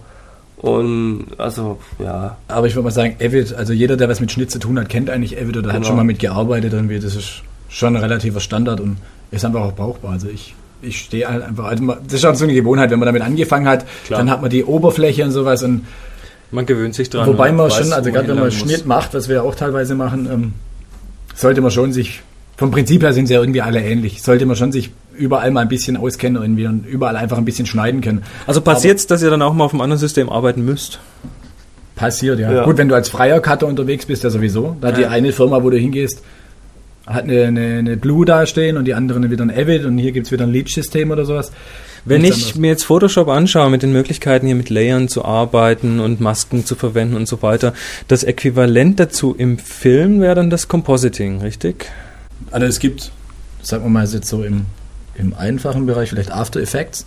Adobe After Effects, ja, ja. Das ist so ein bisschen das Photoshop für Bewegtbild, kann man, würde ich, so ungefähr. Man, vielleicht ist das dreist, wahrscheinlich Nee, nee, vielleicht kann man nee, so nee, sagen. Also, ich habe ich hab damit schon ist, gearbeitet. Es funktioniert auch. Ja. Es ich, ich kenne mich nur ein bisschen damit aus, irgendwie, aber es funktioniert auch über Layern im Prinzip wie Photoshop, nur mit Bewegbild und du kannst auch solche Sachen machen und also du kannst unendlich viel damit machen und wieder brauchst du, glaube ich, sehr lange, bis du da durchsteigst, aber das ist so das Bewegbild-Pendant zum, zum Photoshop, würde ich sagen, Mhm. das After Effects. Habt ihr vielleicht für Hobby-DV-Filmer, die jetzt zuhören, noch irgendwie ein paar Tipps aus Profihand? Worauf, worauf sollte man achten, wenn man, wenn man jetzt irgendwie, was weiß ich, die Hochzeit filmt oder Kindervideos oder sowas? Mal so ein paar coole Tricks von den Profis. Äh, also ein gutes Stativ, ein, gu ein gutes Stativ äh, ist wirklich ganz, ganz wichtig. Gerade bei DV-Kameras, weil die sehr leicht sind und wenn man dann irgendwie ein Stativ hat, das auch so ultra leicht irgendwie ist und dann mal will irgendwie schwenken und dann kippt das ganze Stativ. Eine gescheite Kamera auf jeden Fall. Also man soll sich keinen, lieber ein bisschen mehr Geld investieren, das lohnt sich. Eine 3-Chip-Kamera auf jeden Fall, wo ich wirklich auch ein paar Sachen verstellen kann, dass ich meine Schärfe machen kann, die Blende regeln kann und so. Und äh, ja, als Anfänger einfach äh, sich äh, Infomaterial holen, irgendwelche Fachliteratur und wirklich ähm, ja, einfach gucken und ausprobieren, viel drehen und viel üben und immer versuchen, schöne, ruhige Bilder zu machen, keine hektischen Rumhampeleien oder so, irgendwie einfach versuchen, sauber zu arbeiten. das ist, glaube ich, einer der, der großen Fehler, die man immer sieht. Die Leute nehmen einfach die Kamera in die Hand und gehen dann immer mit. Aber lassen nie mal die Kamera stehen und lassen mal zum Beispiel das, das Objekt sich ins Bild und wieder aus dem Bild raus bewegen. genau, zum Also so Beispiel. ruhigere Schnitte einfach. Genau, und einfach gucken, dass wenn ich äh, eine totale mache oder irgendwie mal eine feste Einstellung mache, dass ich sie auch 10 Sekunden stehen lasse und nicht irgendwie jetzt mal drei Sekunden hier und dann gleich wieder wegziehen. Dass ich, äh, wenn ich einen Schwenk mache, dass ich mir einen Anfangspunkt suche, einen Endpunkt suche und dann den Schwenk durchziehe. Von da bis da und nicht weiter. Gleichmäßig. Gleichmäßig versuchen, die Geschwindigkeit, das ist alles Übungssache, das, aber das kann man lernen. Da hilft dann aber auch ein schönes gedämpftes Stativ dabei, oder? Genau, Stativ ganz wichtig. Ein Stativ sollte, äh, sollte man einstellen können. Also quasi die, dass ich irgendwie ein Gegengewicht einstellen kann, dass, der- dass der Schwenk, dass ich ihn jetzt ganz langsam machen kann, dass es auch schön ruhig bleibt und ja, einfach und auch beim, beim Schwenk einfach am Anfang des Schwenks das äh, Bild sieben Sekunden stehen lassen, dann schwenken und dann nochmal stehen lassen. Dann kann ich das Anfang und Endbild immer noch als, als feste nehmen. Das heißt, man, so man hat dann auch sch- zusätzliches Schnittmaterial. Genau, man noch kann sich einfach Zeit sparen und äh, genau. Cool. Was, was ich manchmal noch ganz wichtig finde, aber es ist auch so ein persönlicher Geschmack einfach, weil viele Leute, wenn die so filmen, gut, manchmal ist es einfach auch erforderlich und okay, aber gezoome. Also wenn dann manchmal Leute hin und her zoomen, wieder rum und um, ich finde Zoomen eigentlich echt, also gefällt mir nicht. Ich finde es manchmal viel mutiger, dass man einfach sagt, okay, man macht ein Schnittbild dann irgendwie oder mal eine Nähere oder lässt einfach mal, beschäftigt sich mal mit der, also lässt seine Brennweite fest und entfernt sich lieber vom Objekt oder läuft hin, wie dieses Hin- und Weggezoomen hin und her, weil das wirkt auch dann sehr, unser Auge kann auch nicht zoomen. Im, und darum wirkt es auch unecht. Unser Auge zoomt nicht und das ist, also ich, ich finde Zoomen furchtbar mit, und viele Leute übertreiben es da. Ich finde, mit Zoomen sollte man ganz vorsichtig einsetzen irgendwie an vielen Sachen. Das ist immer cool, dieser, dieser kleine Hebel, mit dem man dann plötzlich irgendwie. Ja, aber ich, ich erzähle das, ich erzähl das den Leuten auch oft mit der Spiegelreflex. Ähm, ich habe ich hab heute nur eine Festbrennweite dabei. Ich zoome heute mit den Füßen. Also, Genau, ist vielleicht für alle Amateurfilmer ganz interessant, wenn sie mal im Kino sitzen oder irgendwie sich einen Film, also einen, einen, einen Spielfilm angucken, wirklich mal darauf achten, da wird, also in, ähm, ja, es gibt einfach keine Zooms beim Film. Ganz selten, gibt's schon, aber es ist ganz selten. Das sind, klar, das sind immer Kranfahrten oder irgendwie was. Oder mit einem Dolly wird da gearbeitet, ja, also eine Kamera auf Rädern sozusagen. Also da gibt's einfach keine Zooms. Und das heißt, das heißt, äh, da ändert sich dann nicht die Brennweite, sondern die Kamera bewegt Genau, sich. Genau. genau, die Kamera bewegt sich aufs Objekt zu oder weg. Was eine natürlichere Wirkung ergibt. Na, oh, noch ein Tipp, wenn, das hören ja vielleicht auch Fotografen zu. Ganz sicher. Wenn ihr haltet niemals, wenn es vom Bildausschnitt nicht reicht, die Kamera hochkant. Bitte, es funktioniert nicht so wie beim Fotoapparat. Das hatten wir neulich mal. Ich stand vor jemand und habe die Person nicht ganz aufs Bild gekriegt, musste weiter weggehen und dann sagte diese Frau, ja, nehmen Sie die Kamera da hoch. die Videokamera. Bitte. Ja, es funktioniert nicht. Es funktioniert nicht. Lasst es einfach. Das war ein, ein sehr schönes Schlusswort von Markus. Felix, Markus, vielen Dank. Und Danke. Bitteschön. Ja. Ja, Ja, jetzt siehst wissen wir du. alles. Jetzt wissen wir Gutes alles. Stativ ist wichtig. So ist das nämlich. Nee, also finde ich, ähm, Ich fand- sag's fand ja immer wieder. Fand ich auch nett, dass die, dass die beiden sich da irgendwie, die, die, die, passiert denen ja normalerweise nicht so oft, dass irgendeiner ihnen ein Mikro ins Gesicht hält. Normalerweise sind die ja, die äh, auf der anderen Ganz- Seite des ja, Mediums sitzen. genau. Und ähm, deshalb Markus und Felix nochmal vielen Dank. Fand Ist ich, denn der Kaffeefleck wieder rausgegangen? Ja, das war, das war so ein Fliesenboden, aber kein Problem. Okay. Und übrigens, apropos Stativ, äh, wir haben gerade versucht, die Seite aufzurufen, es ging gerade nicht, aber ich war heute Nachmittag schon mal drauf. Ähm, wir hatten ja mal erwähnt, es gibt äh, taschenfreak.de, wo ähm, quasi eine Plattform ist, wo alle möglichen Leute Fotos von ihren Fototaschen veröffentlichen können, damit man mal vor dem Kauf einen Eindruck hat. Und der Macher von das Ganze, der hat irgendwie angefangen, einen Stativfreak.de aufzumachen. Geht übrigens gerade wieder, ich habe es gerade nochmal getestet. Geht gerade wieder. Ja, wahrscheinlich ist er am Basteln, denke ich mal. Also ist noch, Also- ist noch nicht viel drauf, aber Nee, Stativfreak.de ist ganz, ganz frisch. Also wer Erfahrung, äh, Erfahrung mit seinem Stativ hat, Fotos davon machen, einfach mal da hinschreiben. Das hilft nämlich wirklich. Also Taschenfreak.de ist schon sehr genial. Ähm, funktioniert, funktioniert aber nur, wenn auch wirklich viele Sachen da äh, reingeschrieben und äh, Bilder gezeigt werden. Also einfach mal mitmachen. gut. So, jetzt, Ja, jetzt Die kommen wir zu den die Aufgaben. Aufgabe. Genau. Aktuell läuft ja gerade ähm, die Aufgabe von euch, von euch Hörern, die ihr euch selbst gestellt habt. Ähm, Straße, in der ihr wohnt oder Heimstraße oder wie auch immer. Ähm, das läuft ja jetzt noch bis heute Abend, also Donnerstagabend. Und der Gewinner wird dann am Freitag ermittelt, also am 23. März. Da bin ich auch schon ganz gespannt. Also Chris und ich haben auch schon ein Foto eingereicht, aber wir sind natürlich von der Ziehung ausgenommen. Also bitte wählt nicht uns. ja. Und wir haben halt ja schon kurz angekündigt, dass wir das natürlich gerne unterstützen und wir werden dem Gewinner einen kleinen Preis stiften. Ein kleines Taschen, Taschenbüchlein. Ein kleines Taschenbüchlein und zwar ein Büchlein, das der Hörer Gerald, der Kontakt mit uns aufgenommen hat, geschrieben hat. Gerald und Charlotte Stanek, was seine Lebensgefährtin ist. Und ja, das ist äh, so ein kleiner Wälzer im Brockhaus-Format Das ist, das, zum ist, Thema iPod und iTunes. das ist fast ein Otto-Katalog von der Größe. Ja. Und wer sich jetzt fragt, was es damit auf sich hat, wir werden das auch nochmal genauer erklären und Links zeigen. Nur erstmal so viel. Ähm, da geht's ja nicht jetzt nur drum, was ist iTunes, was ist ein iPod. Da werden auch die ganzen Soundformate erklärt, was es damit auf sich hat. Es wird eben auch gezeigt, was man tun muss, ähm, um seine Fotos auf den iPod zu bekommen. Da haben wir die Ähm, Verbindung.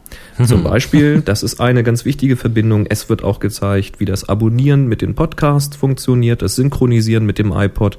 Ähm, es wird drinnen erzählt, wie man seine iPods im Auto unterwegs hören kann, welche Möglichkeiten es da gibt. Also alles rund um das Thema, was man mit iTunes und dem iPod so alles machen kann, wird hier alles erklärt und das passt natürlich wie die Faust aufs Auge. Und auf Seite 356, da sind wir sogar abgebildet. Da ist nämlich ein Screenshot von äh, iTunes, wo unser Logo drauf ist. Ja, Und, ist das nicht äh, schön. Falls du mich jetzt gerade fragen wolltest, wie viele Seiten das hat, das sind ungefähr 680 Seiten. Ach du meine Güte, du hattest mir das mal Ja.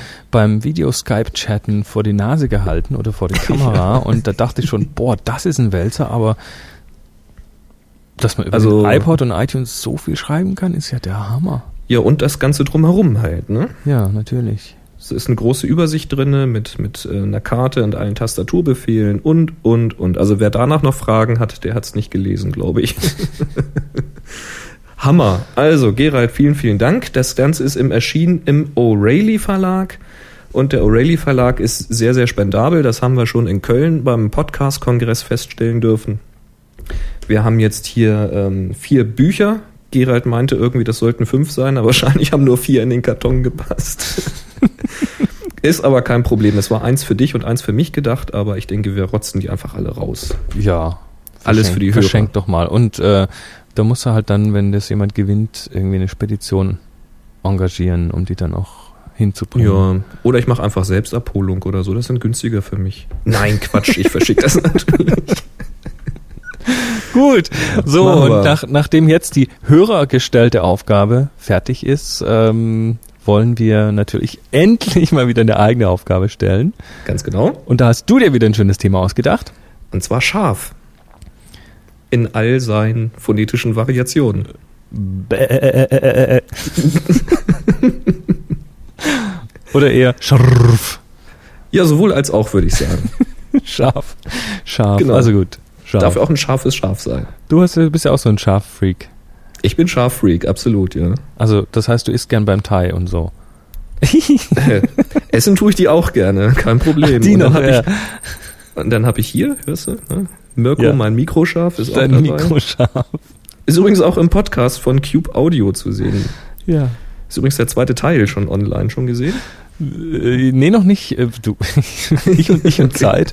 Nein, den ersten habe ich gesehen, den zweiten werde ich mir aber gleich nach der Sendung reinziehen. Und Jo, wo wir jetzt die Spaß Aufgabe dabei. erklärt haben, äh, wollen wir, Ja. müssen wir natürlich auch nochmal kurz erklären, wie man das dann auf äh, ja, unterbringt, dass auch irgendwie die Teilnahme gültig ist. Ja, Ähm, also. unter, unter den Gewinnern wird was verlost, das müssen wir auch noch dazu sagen. Genau, wir sagen aber noch nicht was. Wir sagen noch nicht was. Es wird also nicht jetzt irgendwie eine Jury und das tollste Bild, sondern jeder hat die gleiche Chance zu gewinnen. Da wird unser Genau, das haben wir super geändert. toller Zufallsgenerator wieder eine Nummer ziehen.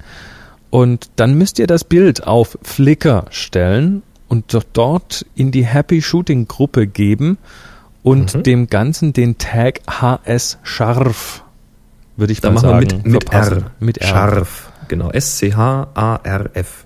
Also HS scharf als Tag dran kleben. Und ja, es gibt immer noch ein bisschen Verwirrung rund um die Flickr-Gruppen, deshalb erklärt euch jetzt der Boris noch mal ein bisschen, was da äh, wohin Genau. gehört. Also wie das Ganze genau funktioniert, das lest ihr auch am besten nochmal auf www.happyshooting.de. Oben auf den Knopf Bilder drücken, da gibt's unten eine FAQ. Da ist mal erklärt, wie es grundsätzlich klappt. Und ähm, ja, wir haben einmal unsere Gruppe, die Happy Shooting Gruppe. Die heißt einfach Happy Shooting ohne Leerzeichen.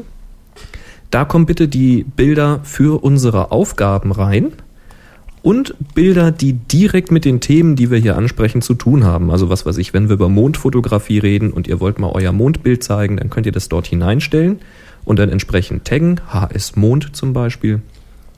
Ja, also alles, was direkt mit den Themen dieser Show zu tun hat.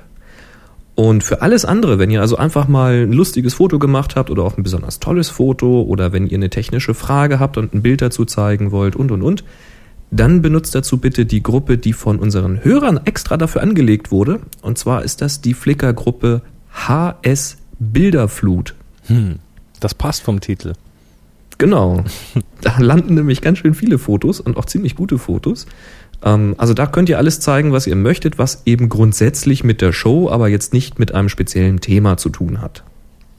Damit wir da ein bisschen Ordnung haben. Ist für uns einfach leichter, äh, dann auch die Bilder von den Aufgaben wiederzufinden und das Ganze ein bisschen im Überblick zu behalten, weil sonst rutschen die unheimlich schnell durch. So ist es gedacht. Ja, und zu der Aufgabe, wie gesagt, macht bitte ein neues Foto.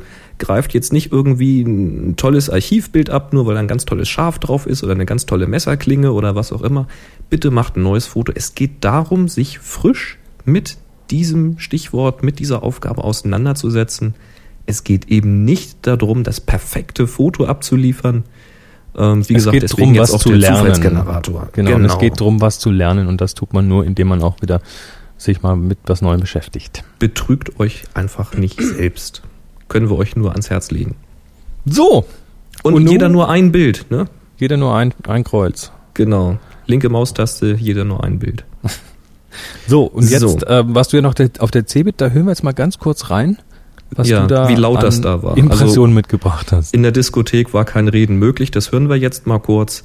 Äh, wir waren anschließend noch in einer Espresso-Bar. Naja, hör mal selber, was ich da mit den Leuten gemacht habe.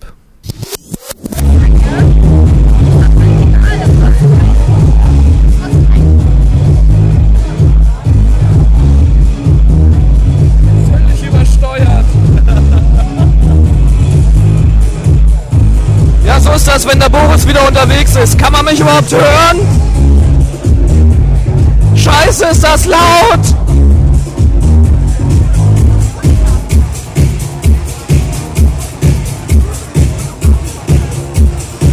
Jetzt kann ich immer abwechselnd zwischen dem Beat mal was sagen. Dankeschön.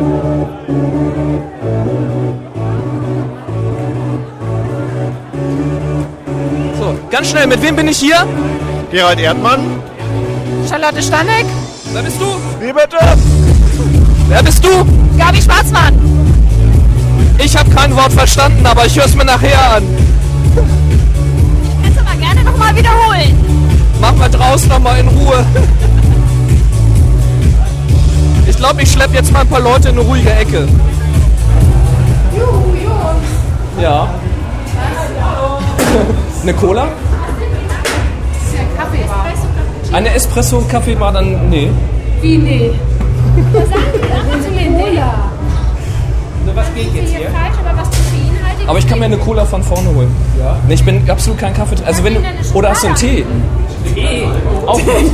In der Segafredo Bar. Da hätte ich jetzt gerne ein Bild von gehabt, von dem Gesicht. Schokolade essen. Eine, Schok eine Schokolade. Okay, das sind die Momente, wo man sich fragt, warum man keinen Kaffee trinkt. Ja. Tja. Oder warum es in einer Espresso-Bar keinen Tee gibt. Der Gerald, der nämlich jetzt unterwegs ist, mir eine Cola zu holen. Ich esse jetzt.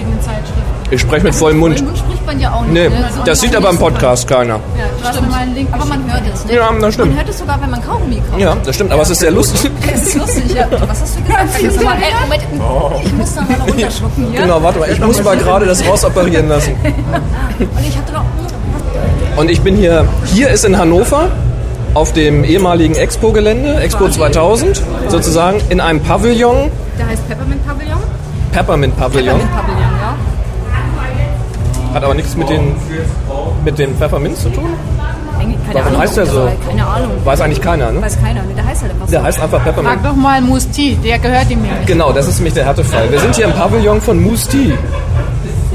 Wahnsinn. Ah, Der hat nämlich ein Tonstudio drin. Wer hätte das gedacht? So, stell dich doch mal kurz vor. Vor wen? Äh, der Welt. Der Welt. Darf, darf ich vorstellen, Gerald, die Welt? Gerald Erdmann, äh, Autor des Buches iPod und iTunes und Redakteur mit so Co-Autor von diversen Fachzeitschriften wie zum Beispiel der iPod and More und der Mac Live und noch so viele andere Dinge, die im Netz so passieren. Ja, der hat uns nämlich die Bücher zur Verfügung gestellt, die jetzt so demnächst an die Hörer rausgehen. Also Enzyklopädie würde ich das eher nennen. Richtige Brocken, hammerhart. So. Und du hast mich hier eingeladen. Ja, wie kam es dazu? Äh, ja, wie kommt es dazu? Ich höre Happy Shooting sehr gerne, einer meiner Lieblingspodcasts, und habe ich gedacht, Mensch, das wäre doch mal ein guter Deal, den irgendwie mit dem Falke Media Verlag zusammenzubringen, weil die halt auch so eine schicke Zeitschrift wie Digital Foto herausbringen und wer weiß, vielleicht lässt sich da irgendwas machen. Und ihr habt ja nach Hardware gesucht, die euch zur Verfügung gestellt wird und habe gedacht, hey, das ist doch hier ein guter Event, um mal den einen oder anderen Hersteller persönlich zu treffen und da mal irgendwelche Verbindungen zu knüpfen. Und habe ich gedacht, so eine Hand wäscht die andere, mal wir. gucken, Genau. was daraus wird. Und, Und wir haben, schon, wir haben schon viele wichtige Persönlichkeiten getroffen. Ja, mal gucken, was draus wird. So, und wen hast du da mitgebracht? Ich habe mitgebracht Sharon Stanek. Das ist die Co-Autor- Co-Autorin des Buches iPod und iTunes und zufälligerweise meine Lebensgefährtin. Ach, das ist ein Zufall. Hallo, eine Frage an alle, die gerade hier sind. Habt ihr mal Bock, ganz kurz einfach nur Happy Shooting zu rufen? Das ist eine Podcast-Show. Ich zähle einfach mal runter von drei und dann rufen wir alle zusammen Happy Shooting, okay? Macht ihr mit? Macht ihr mit? Kostet nichts. Tut auch nicht weh. Alles klar, okay. Drei, zwei, eins. Happy Shooting! Ja, hervorragend.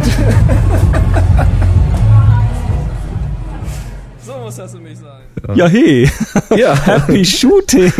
Ja. Wie, wie, du hast da einfach Leute angequasselt?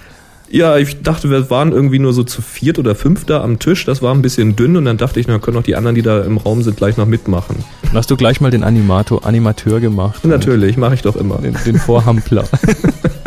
Machen wir Mach ich hier doch eh, gern oder? zum Affen, genau.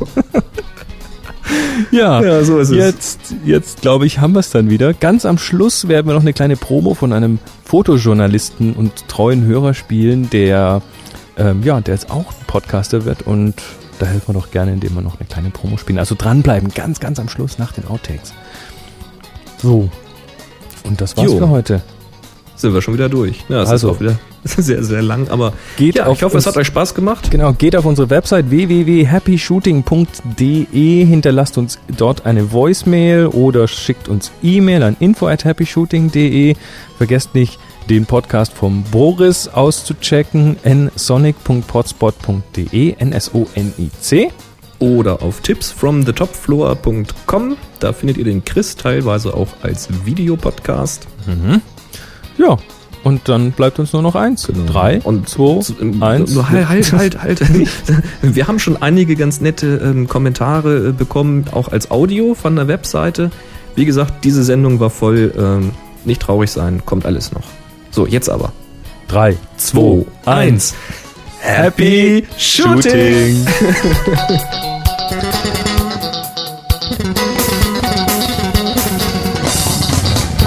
Eins, zwei, drei, vier. Gut zählen kannst du, das ist gut. Dann Chris Boris stimmen immer noch. Was? Stimmen noch nicht ganz, gell? Das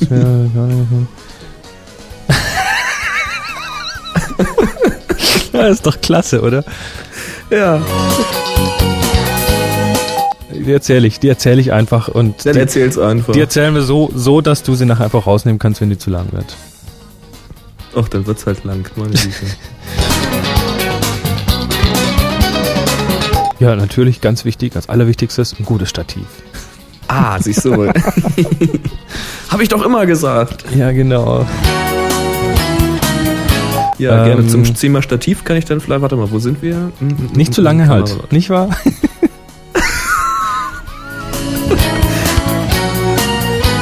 Hast du denn meins schon gesehen?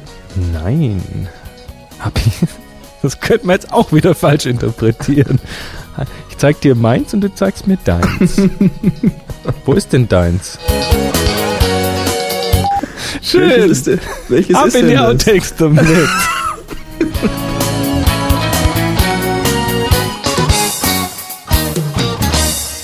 Hallo Boris, hallo Chris. Ich grüße ganz herzlich eure Hörer von Happy Shooting, dem Fotopodcast.